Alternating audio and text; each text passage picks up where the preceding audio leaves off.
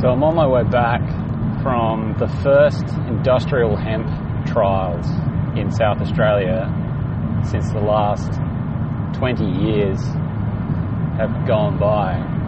We've had nothing in the way of industrial hemp in South Australia.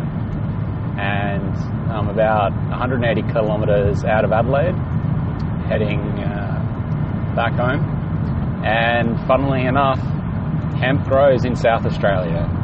Who would have thought? That's uh, pretty impressive uh, to go and see it in person. And uh, we were fortunate enough to be invited out there by uh, the government. And the government trials, I would say, are at this stage a success.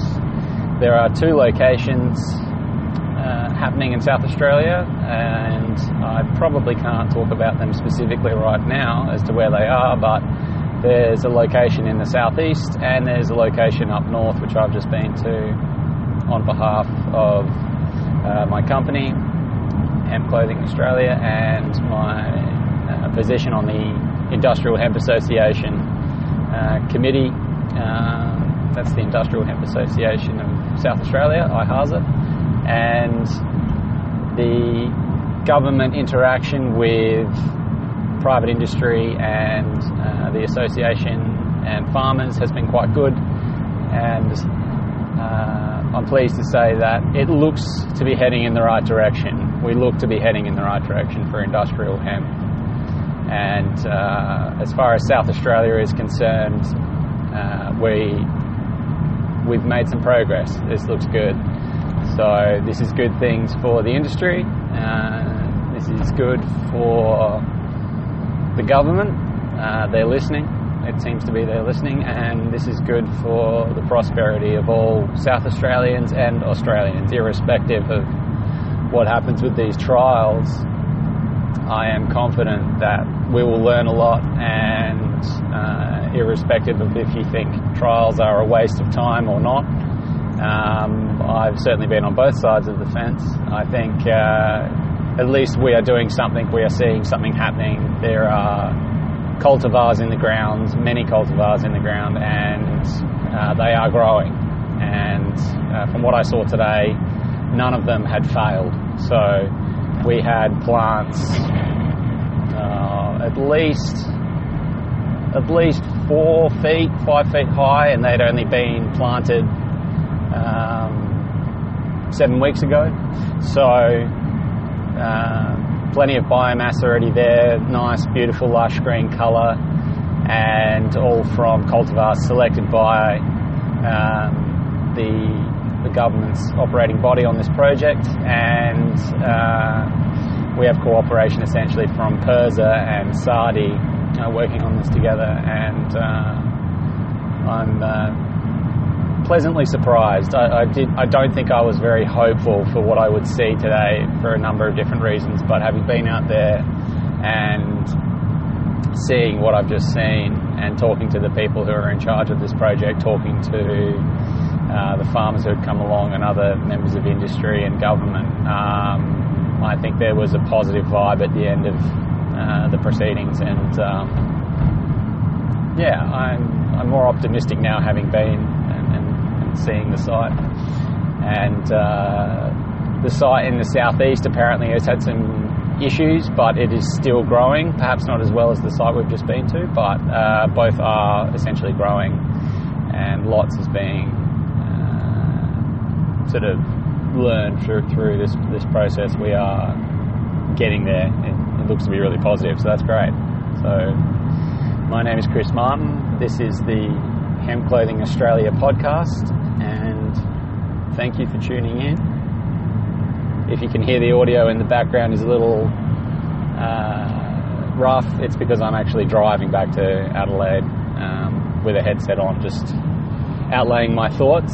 And uh, I've got a two hour drive, or two and a half hour drive at least ahead of me, so we will easily be able to get through about another hour in this podcast, and I'll just be relaying a lot of my thoughts on where I think this is all sort of heading.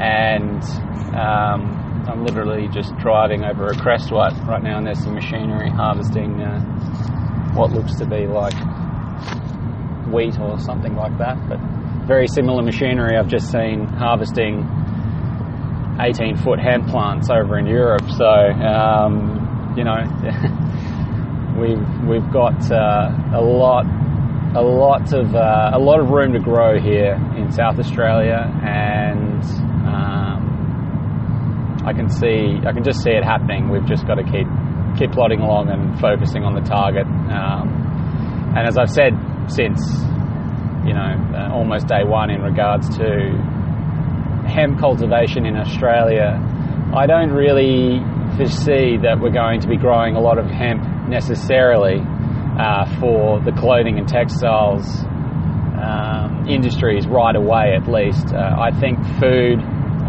uh, food, uh, foodstuffs, so oil, um, seed, and uh, just in general, food categories of the hemp, uh, industrial hemp plantation options will be the primary industries to get going. But long term, we we don't know. I mean, maybe there is a position for uh, farmers to be growing uh, textile uh, base cultivars of hemp. A specialist um, will sort of let us know whether or not that's viable. But um, essentially, there's a lot of uh, a lot of cultivars which lend themselves to producing hemp uh, for textiles, and I would be really interested to see if we can get that going in Australia uh, long term because uh, whilst there are sort of leaders in the field at this stage uh, internationally, um, you know, there's no set. Uh, there's no set direction for how the industry will develop long term. We don't know where we'll be sourcing from in you know 15, 20 years, uh, or as soon as 10 years from now. My suspicion is for the, the textiles industry, clothing and textiles, we will definitely still be sourcing from China and other parts of the world. Um, there are quite a lot of options already existing for uh, hemp clothing uh, to sourcing and manufacturing, and um, each sort of brand or organization looking at moving into the field has to do their research as, as to find out what is the right way uh, to go, where is the right place to take their business uh, if you cannot source locally, uh, if you cannot make your fabrics or your yarns, uh, if you cannot create your product locally, you will obviously have to rely uh, on outsiders um, or as uh, I sort of view it, um, trade partners, international trade partners that will help you achieve the things you want to achieve. So um, we don't really have an issue, so to speak, with uh, our product at all. In, fact, I've, I've said many times on you know uh, to many different uh, clients and the public who ask a lot of questions about where our stuff is made, our, our product, where is it, you know, where is it sourced, where is it coming from. Um, I've said on numerous occasions that uh, I've looked into multiple places around uh, the world to make our product, and uh, at this stage at least, we still choose to make our garments in China, but that is partly due to the fact that their hemp industry has never really uh, disappeared. They've always been uh, quite into the idea of having hemp and growing hemp for all sorts of different things, but as far as the stability of their industry, it is is very strong, and they also have the bulk of the world's machinery to process the hemp and create amazing quality textiles and amazing quality garment productions. Um, I uh, I like working with the Chinese uh, on our existing range and uh, our future endeavours. I don't see any issue for us to break, uh, that would cause us to break away from them, but um, I would love to see more industry engagement here in Australia. Uh, I would love to see if we can perhaps grow our own hemp uh, here specifically for textiles and fashion, but um, there's a few missing pieces in in the uh, in the chain, so to speak, uh, to get a garment you know, from growing the hemp to uh, retting the fibre to creating yarn to spinning that yarn um, uh, with fabric mills, you know, taking that yarn to fabric mills and making it into um, the sorts of fabrics that we want. Um, those are the sorts of things that all those ducks need to line up, so to speak, and um, the biggest part that's missing right now in the Australian industry is obviously the hemp because we don't have a lot of industrial hemp being grown at this stage. I mean, it is uh, sort of we're getting there quite quickly, it would seem. Um, but it is the process of the retting and the uh, producing of yarn to take to the fabric mills. Uh, that is the, the, missing link right now for the fabric and textile industry, uh, clothing industry. Uh, we we need some more solutions there, which could quite easily uh, be be sourced, or we could we could we could fix those problems. But it's going to require purchasing um, certain machinery or um, creating new uh, industry jobs to essentially uh, set up um, fibre processing. Um, and I don't know how viable that is in our current you know socioeconomic climate, it, it, it is an issue always of workers' wages and uh, what that does to the price uh, of the end garment. Um, I have no doubt we have the skills to, to do something like this in Australia, but I want to make sure that if we ever invested, you know, further resources, further money and time beyond what we're already doing into uh, getting into this venture here in Australia, then um, we want to make sure that that is a viable product. Um, workers' wages are a, a, fact of reality, and I am not a fan of, you know, uh, workers being abused or underpaid or uh, treated with any sort of inequality. That is just a huge no-go zone uh, for me in life and in business. So um, if the case is that you know, other parts of the world have lower minimum wages, um, well, that's up to each country to decide and, and, and, work on those things to find the, the level playing ground. But um, it is always workers' wages primarily and then processing costs, which will define uh, the cost price of the garment. So when we get to um, the shop floor and we've got a retail price, that's you know already been through a brand that's done you know a wholesaling price, and then it's been through uh, the retail store or the online store who has some sort of a, an agreement with that brand, a wholesale agreement or a supply agreement, an indent agreement, um, as to what that final retail price ends up being. But in terms of the cost of a garment, um, we often have to keep a very close eye on manufacturing costs just to make sure that the end user, that you know, um, the public uh, companies or government or whoever ends up buying and sourcing our garments, we have to make sure that the price is viable for the product and uh, that the product does not suffer you know, because of price cutting. That is a that is also a huge no go for me in, in life and in business. I don't I do not believe in chopping away at a product, you know, through cost cutting uh, to meet a cost of a certain project. You know, if, if the quality of the garment is going to suffer so badly uh, due to a cost cutting uh, requirement, then that is not something that I want to be involved with because I just do not agree with designing something so poorly that it essentially makes the whole the whole project itself useless or a pointless exercise from the outset because you've literally designed something. Uh, you have engineered obsolescence into that product. And this is something that we have seen throughout many industries, you know, not just the, the clothing and, and textiles industry. We're talking about the automotive industry, electronics, um, anything that you can think of has basically had someone at some point in time or a group of people at some point in time, a corporation of some sort or some description that sees an opportunity to create a, a, cheaper, inferior product in the hope of just selling more units and generating profit that way. Um, they want that return buyer coming back and buying again and again and again and faster and faster and faster. Uh, I mean, you only have to look at smartphones in this day and age.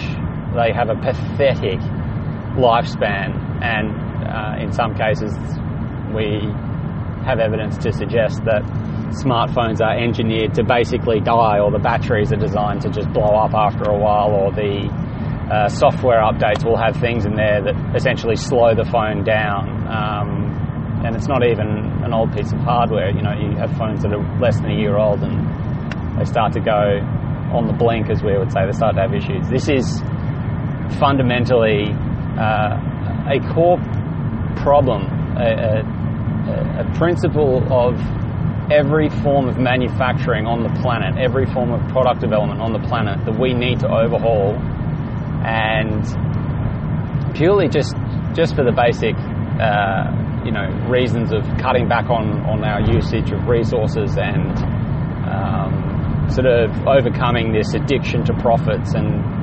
um, profits by any means possible. I mean, I, I have no issues with companies, individuals, anyone making a profit, but we have uh, basically sort of hit this uh, peak of uh, I would say, you know, devious or um, an unsatisfactory level of uh, acquiring wealth at any means necessary. Uh, this sort of way of business that I, I, personally don't think it's sustainable.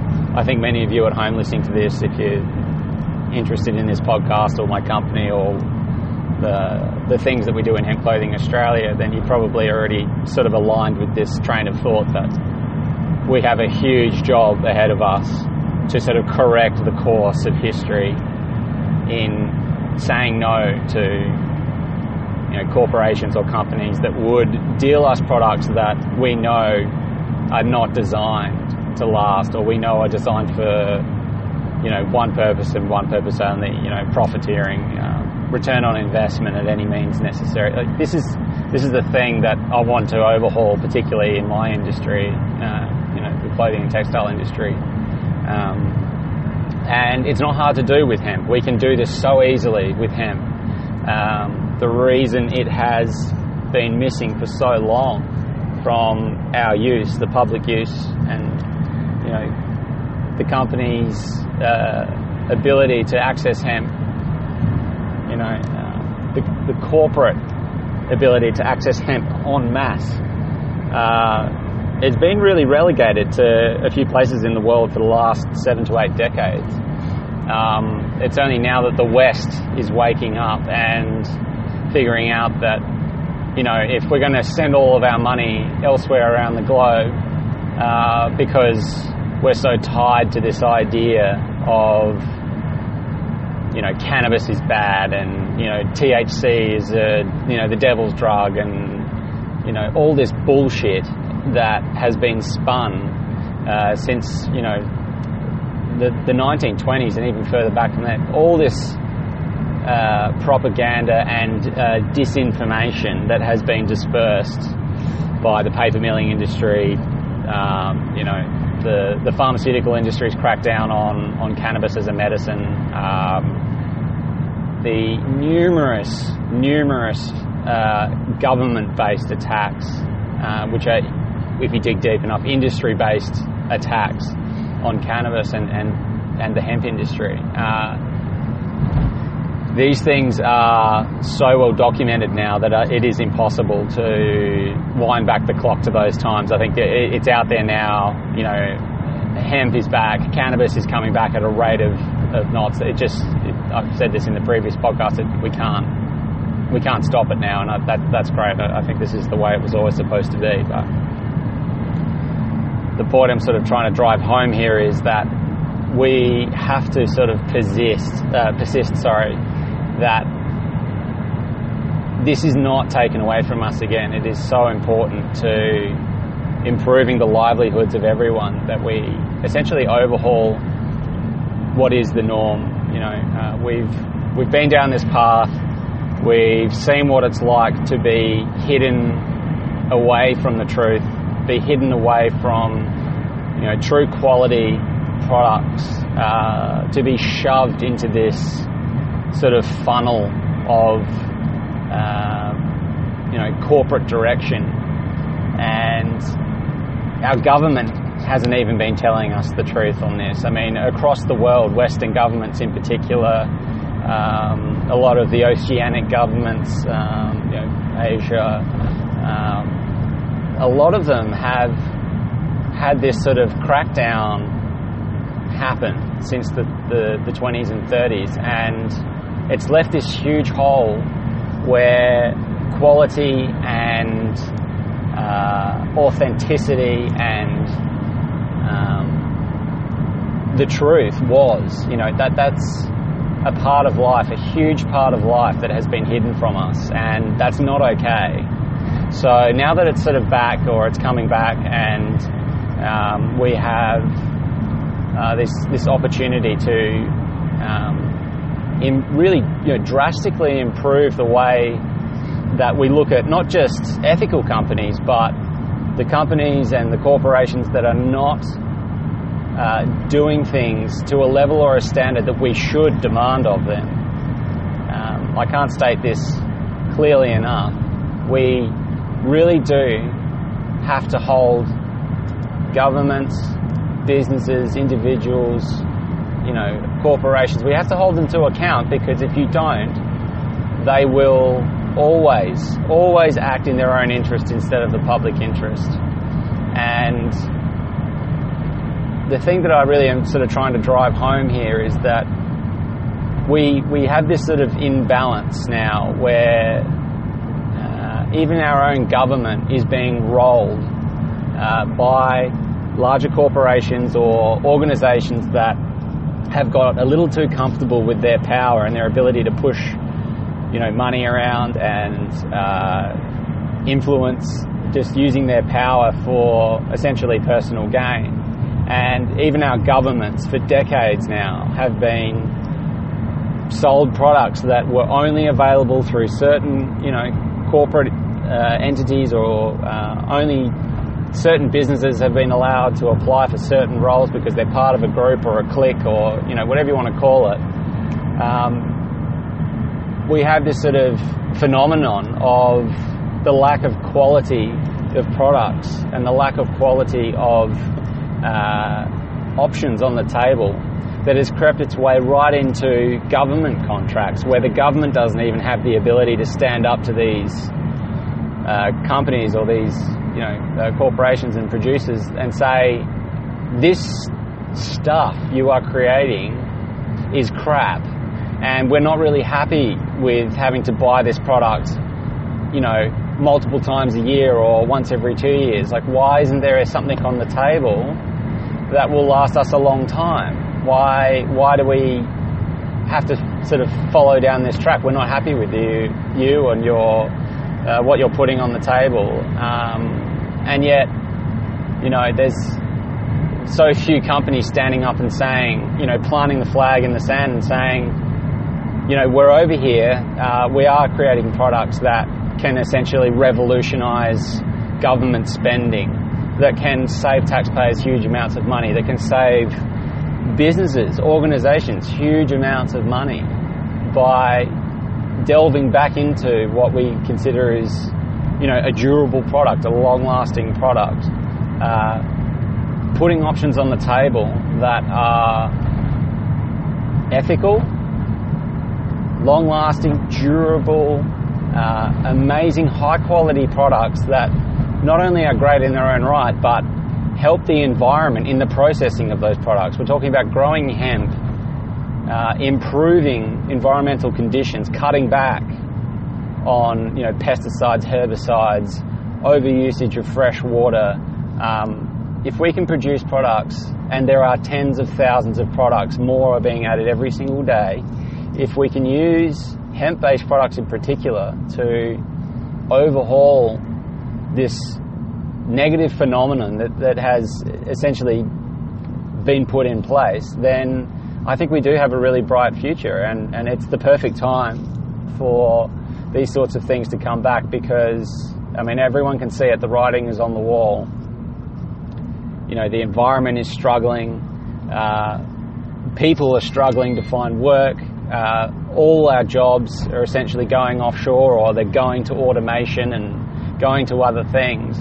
And that isn't to say I have a problem specifically with automation. I understand that the way of technology is that we, we improve and, and we make things more efficient. But what, the, what I'm saying is the core principle of just slinging everything out to the lowest uh, quote or like the the most uh, aggressive corporations who are pushing um, just their stuff that they can use their influence to convince other people that that is the way to go. Because maybe the dollar the dollar sign looks better or you know the value of the product looks good good on hand or you know whatever it is um, I do honestly see that this is going to be overhauled quite quickly and you know we only have to look at examples of um, what Elon Musk did with, with SpaceX. Uh, SpaceX came in and it basically proved to US Congress and, and the US government that they could produce rockets at a fifth the cost that the existing operator could. And they would do that by drastically overhauling the system. And they essentially had to sue the US government, sue the US Air Force, and, and sue the government for a right to even bid on space launch, satellite launch projects. That's how entrenched the existing industry was. They had essentially blocked out any other operators from coming in and undercutting them because they knew they had it so good at the top there. You know, government government contracts, absolute cash cow. Let's just, you know, let's knock another couple of hundred million on the top of the launch cost. You know, you went from 400 to 500 million dollar launches for a satellite launch to about 50 million you know, 100 million was like a base cost for SpaceX to launch a, a satellite, and then they've got longer term goals to cut that down to as low as 50 million. And that's just the outlook for the, the next, you know, decade or so. So we can apply this principle to so many different industries that that is not a specific thing to, you know, space operations and, and launches and things in the textiles industry and the, and the, fashion industry, and where I see Hemp Clothing Australia coming into this uh, arena, is by offering you know governments and businesses and the public an option to purchase a product that lasts so long that the price per unit becomes almost irrelevant because of the ability to use the, the product over and over and over again and it just simply refuses to deteriorate anywhere near the time frame of the existing stuff on the market. So when you take a traditional cotton t-shirt and you wash it, if you're lucky enough to wash it in the first three to five times and it doesn't warp in shape or shrink or, you know, blow out the stitching or the, whatever issues you run into with generic cotton t-shirts, if you make a hemp t-shirt, if you make a hemp t-shirt with a small percentage or a smaller percentage of organic cotton blended with the hemp, the strength dramatically increases. The structural integrity dramatically increases.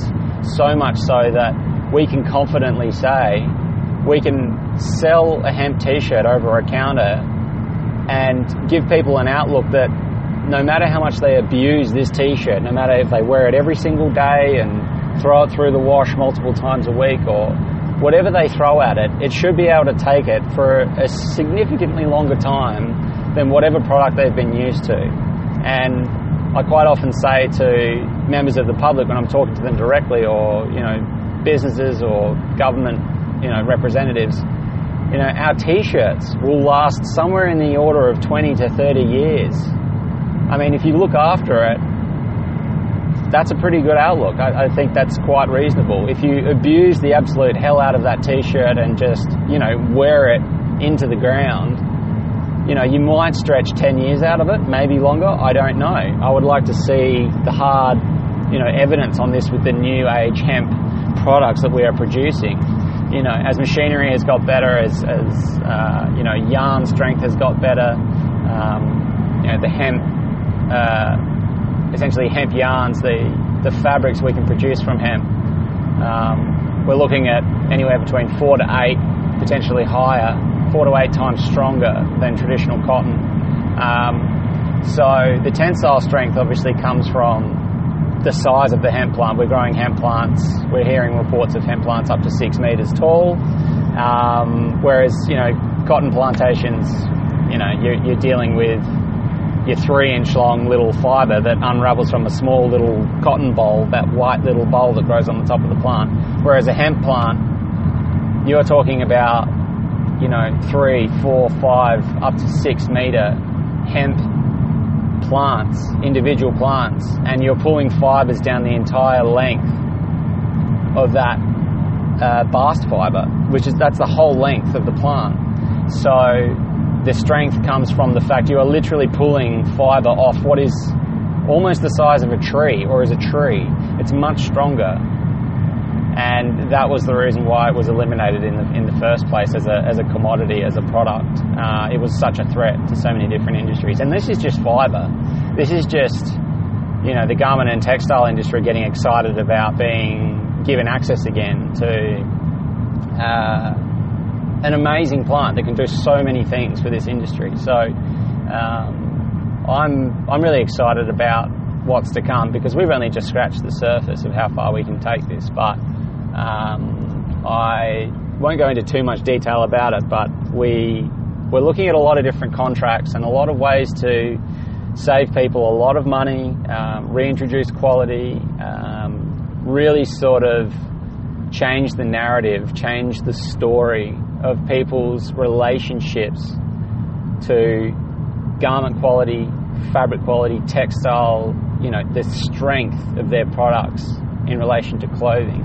And I am really optimistic about where we're sort of going to go from here because I used to work, you know, I used to work as part of the old guard in terms of, you know, the, the basic cotton industry, you know, your, your synthetics, you know, petrochemical base, fibres and, and, and, products from those uh, derived from those sources, and it just wasn't that exciting. It was just another garment. There was nothing really that new. I mean, at, at best, we were cutting and sewing our own garments in Adelaide, in South Australia. We, we, we had, and we still can do, Australian made products. We can, to this day, I can import hemp from China, from South Korea, from Laos, from other parts of the world, you know, the Americas. I can import hemp and cut and sew it in Adelaide if our clients want Australian made products. That's doable. They just have to specify that in their orders. Where we run into issues is the quality of machinery, which I was speaking about before. So we we have automated cutting machines. We our sewing is quite quite uh, technical. It is good. Uh, but there are certain machines we just do not have in Australia that other parts of the world have because their garment and textile industries are so well established. They've soaked up the world's demand for manufacturing, and that's what we sort of have to try and match if we want to play with the big boys, so to speak. To be able to sit on that level playing field, we've got to sort of re uh, reevaluate how we we situate ourselves and, and do that in Australia. But I, I, honestly believe it's possible because we can already sort of do it. It just depends what people want to make. So I guess uh, I guess what what I would like to see happen um, is I would like to see a lot more uh, individuals, uh, but certainly companies, government uh, bodies, uh, corporate groups. I would like to see them speak up. You know, send send uh, send my company an email. Uh, Hemp Clothing Australia is here to overhaul your concept of what it means to clothe your organisation and get value for money. Um, you don't have to, to just go back to your existing suppliers and say, are you guys working with hemp? And then they'll probably say no, and then you'll say, oh, well, okay, looks like we're doing cotton again, or we're doing polyester again, or we're doing nylon again and uh, you know slump back into your chair and be like, well, you know, it's the same old, same old thing, nothing new. Um, companies like like Hemp Clothing Australia are here to change the narrative and the story. We we want and we can affect change. You just have to contact us, get in touch with us, and uh, you know start the conversation. We can we can have meetings, we can sit down, we can talk to you about what you want to do, and we're not uh, we're not too uh, pushy. We don't we don't force anything down anyone's throats. We're basically just saying, you approach us, tell us what you want, and we'll see if we can do it for you. And there will be a price point for, for hemp, which generally doesn't come under cheaper materials, but the value for money that you will get, the lifespan you will get out of these garments will save you money hand over foot. I guarantee you. And you don't have to take my word for it, but if you look at this sort of trend uh, of what the, the greater clothing industry is doing, I think you will find a lot of them are looking into this quite seriously because they know that this industry is coming back. They know the hemp industry is getting higher in demand and they're paying attention. Some of them aren't, but some of them are. The smart ones are.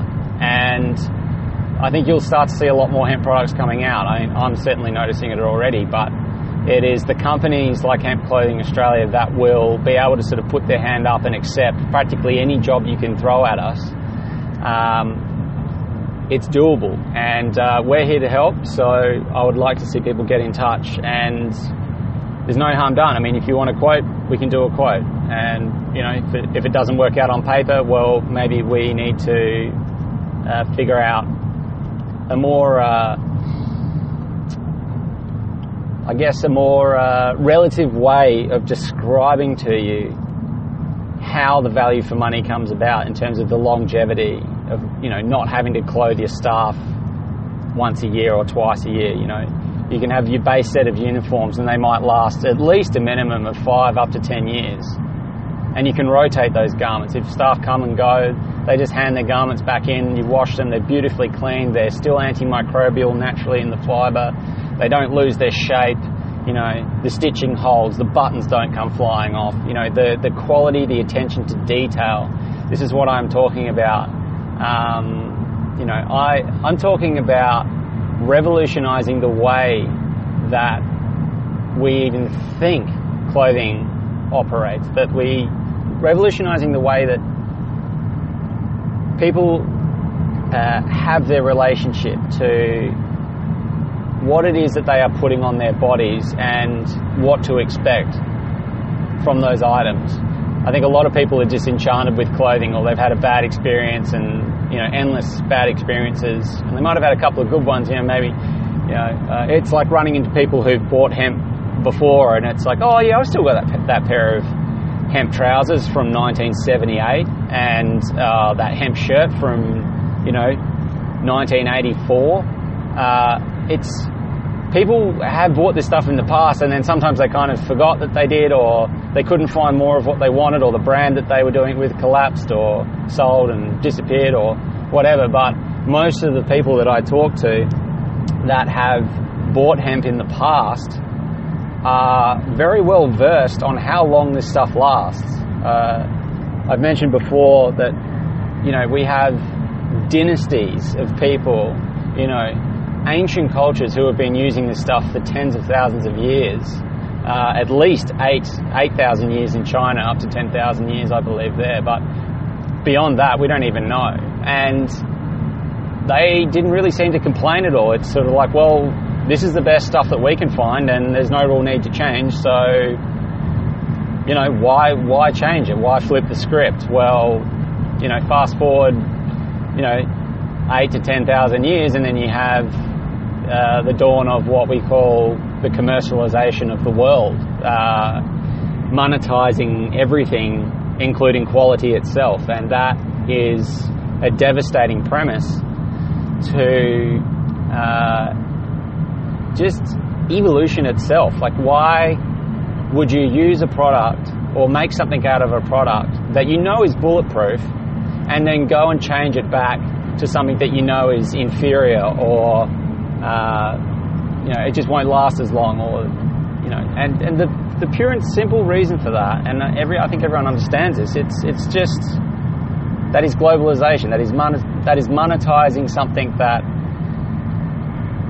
it could have been done a certain way at a certain price once off and you know everyone would have been happy. But no if you can make more profit by generating something that's you know poor quality and it deteriorates and then you, you get to sell it again and then you get to sell it again and again well that's you know that's great for the person lining their pockets. That's great for the company that loves making ridiculous amounts of money every year year in and year out and leaving a consumer with no level of satisfaction beyond the expectation that oh yeah we'll just have to buy that again next year or the year after.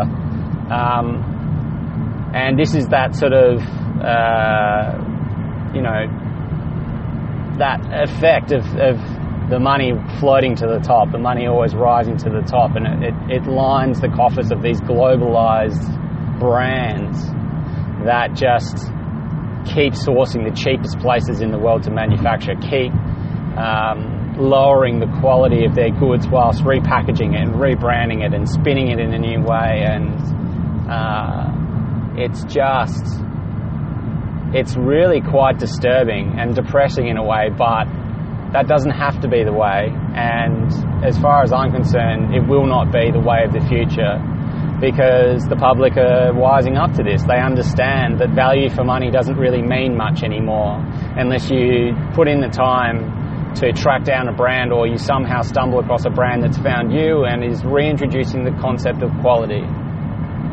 So I would like to sort of extend this, uh, you know, invitation to read up a bit more about us on, on our website. Come and just get in touch. Follow us on Instagram. Follow us on Facebook. It's just Hemp Clothing Australia. It's very simple. It's very easy to find us.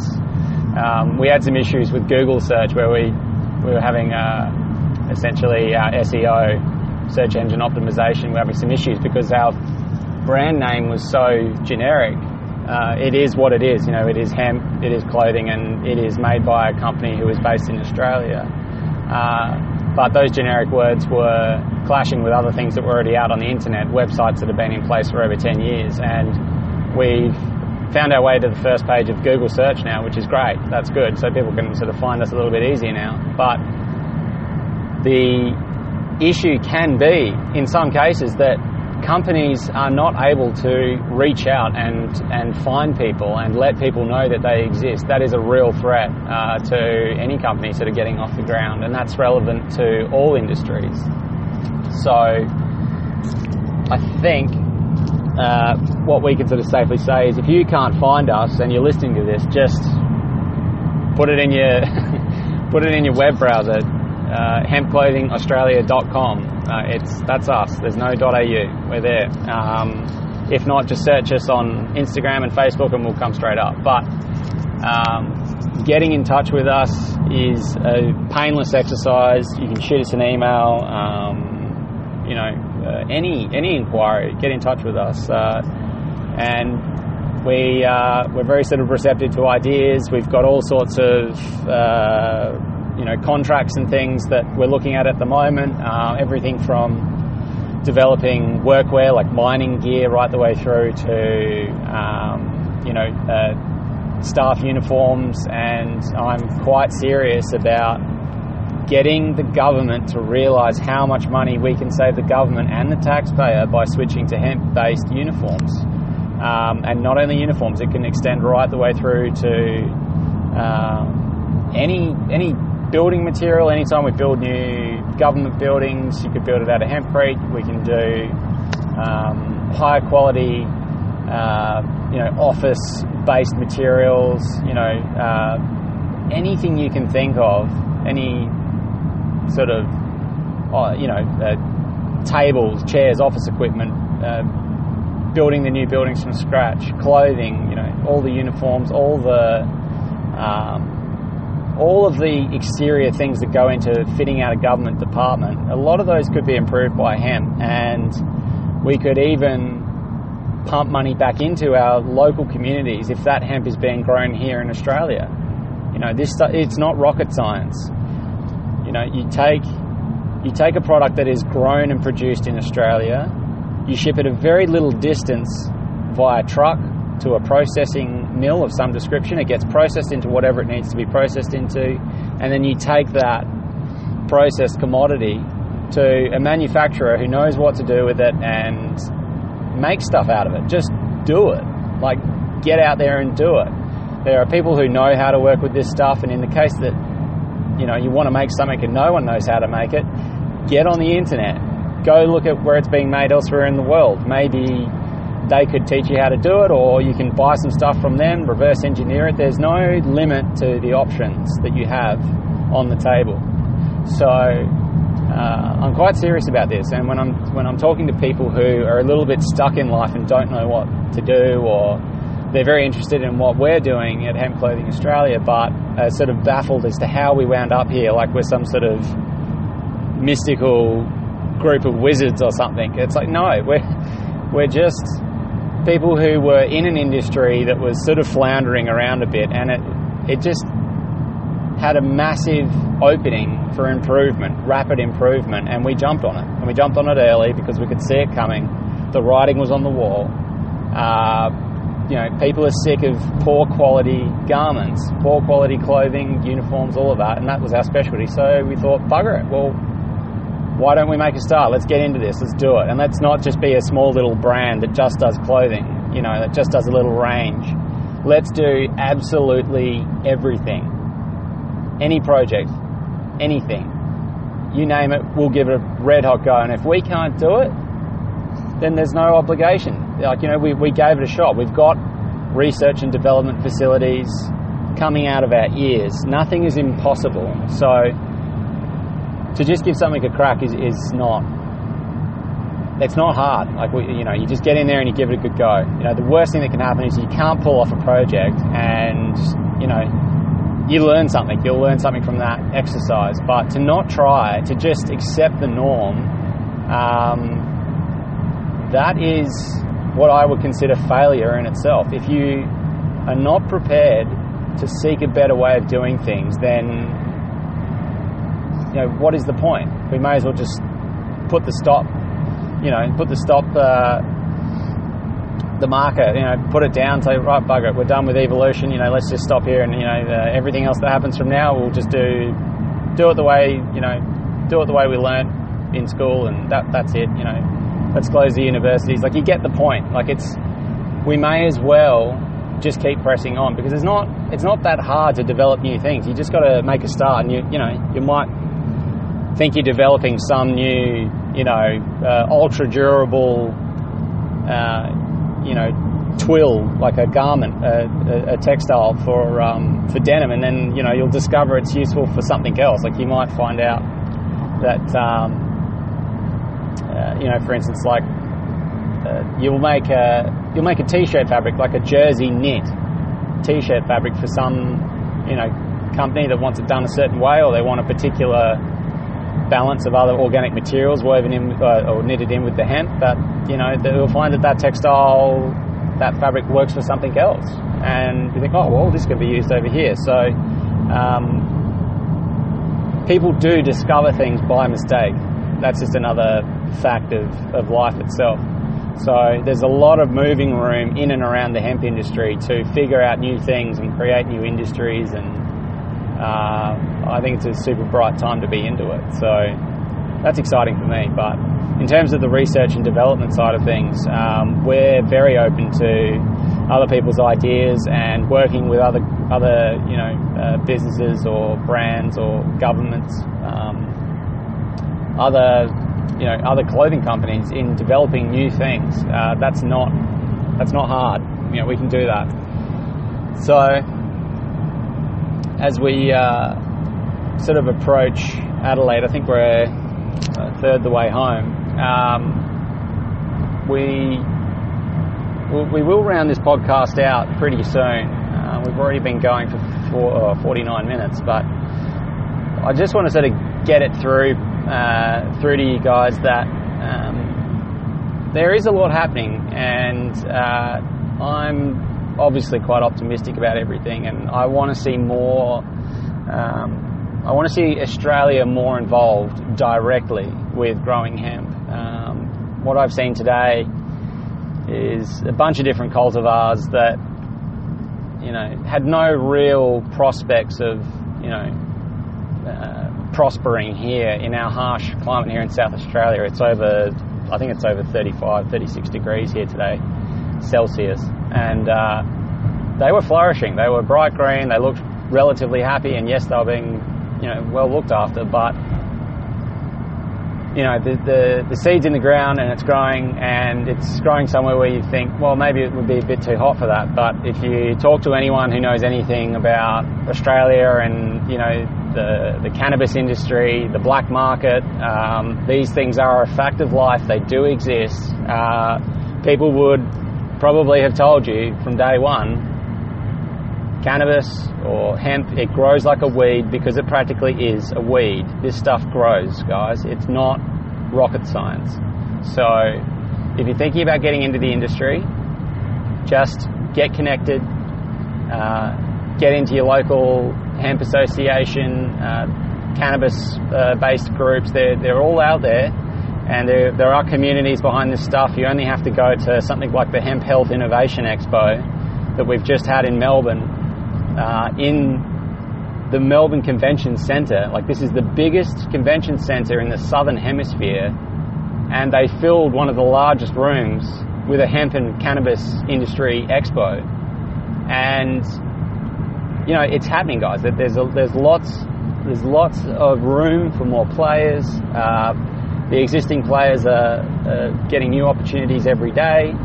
Um, this isn't just something that's just fluttering around in the background, um, and as it shouldn't be, because you know there's lots there's lots that we can all benefit uh, from this industry, from the diverse range of market opportunities.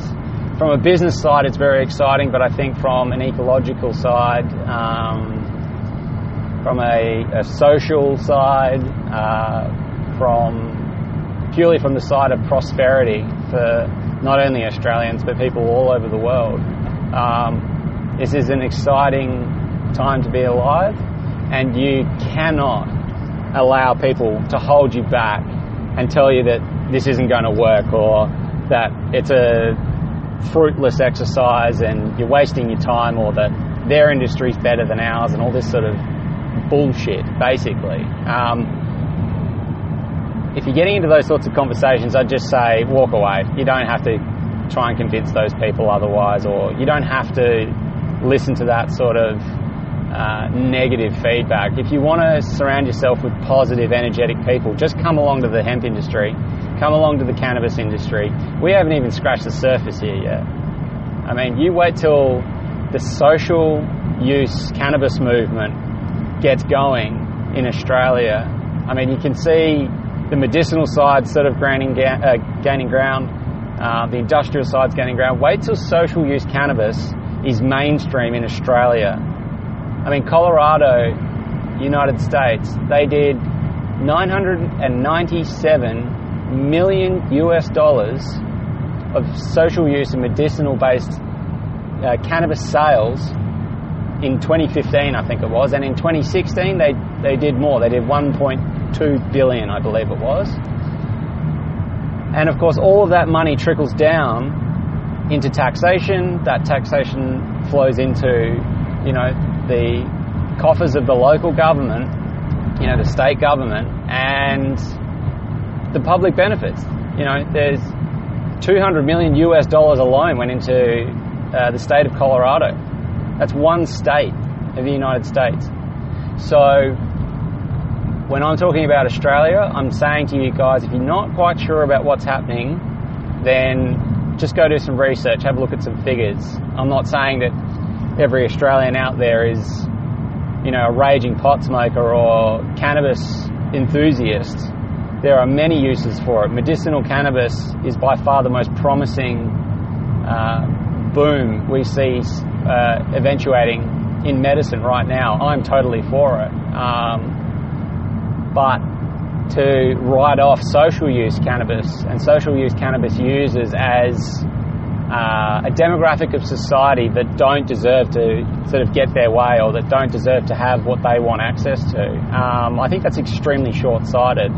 You have, if that's your position, you don't have the right to say that because you've probably never used cannabis in your life. And if you have and you still think that way, well, That's okay, that's fair enough, but that doesn't mean you have the right to tell people they can't have access to something that's never hurt a single person in the history of mankind. Okay? So, I, am essentially saying the hemp community, the cannabis community, um, they are a brotherhood. They are not separated, you know, definitively. There are some people who don't see eye to eye, but that's the same with any sort of industries that are closely related. There's always some sort of little niggling issues, but on the whole, the whole thing is going ahead. I don't care who you are, where you're from, uh, the whole thing is going ahead.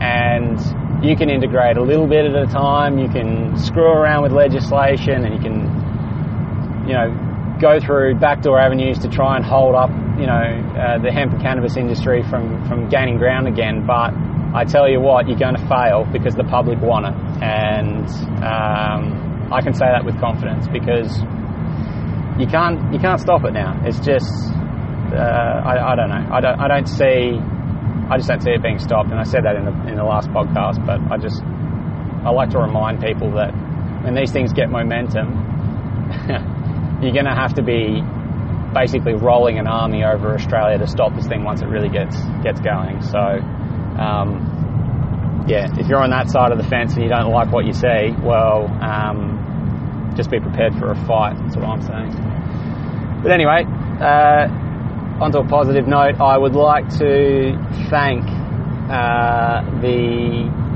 South Australian government for um, getting their act together and realising that this is a happening thing and that the public wanted it, farmers wanted it, the industry wants it.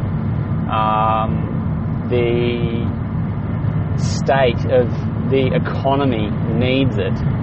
Uh, our, our farming regions need it. They need something, and they needed this uh, trial to go ahead. And these, this recent sort of batch of trials is still quite early, uh, you know, um, but it's already very promising from, from, from what we've seen, and there's plenty more work to do. Um, and I'm you know, I may have been apprehensive towards trials in the first place because I thought it was a gigantic waste of time because we know the stuff all grows anyway. We don't need to do trials. But if this is the way that the government likes to work, and I can understand uh, their reasons for really pressing for trials, that's that's you know a, a logical decision on their behalf to you know be uh, precautionary. Um, I get that, and I appreciate that they've actually gone ahead and done it. They've held their word, and uh, they are going to keep keep pushing for more trials and more uh, more research. But all the while, the farmers do now have the right to apply for a license to grow hemp in South Australia, and that's fantastic. So the process might take a while to get all the paperwork done, but farmers are ready, um, they're keen to start growing, and we should have seed in the ground within the next 12 months in terms of farmers. Um, and that's really positive. I'm super, super happy for everyone uh, who's looking into doing the farming and really interested to see how the industries respond, uh, how the supply and demand side of things stacks up. And it might be a bit of a slow start to get going, it might be a blossoming industry that just explodes. We don't really know yet, but the the point is we've started. Um, you know, we've got we've got hemp in the ground. It's growing. It looks beautiful. I might chuck up a little uh, Instagram post uh, to show you some of the uh, beautiful plants that we saw today. And uh, I really hope you guys appreciate um, what is happening here because this is historic. Um, we are essentially reinstating what should be the norm. Cannabis and hemp should always be the norm. It should have always been accessible. So we are not essentially legalizing this stuff. We are bringing it back to where it should have always been. It should never have been outlawed. So on that note, as we near the hour mark, I will say goodbye. I'll get myself home safely and I'll upload this podcast so you guys can have a listen at any point you want. Feel free to share it, chuck it on your social media. Uh, the Hemp Clothing Australia podcast. This is Chris Martin, founder of Hemp Clothing Australia, signing out. Enjoy your hemp, guys. Bye.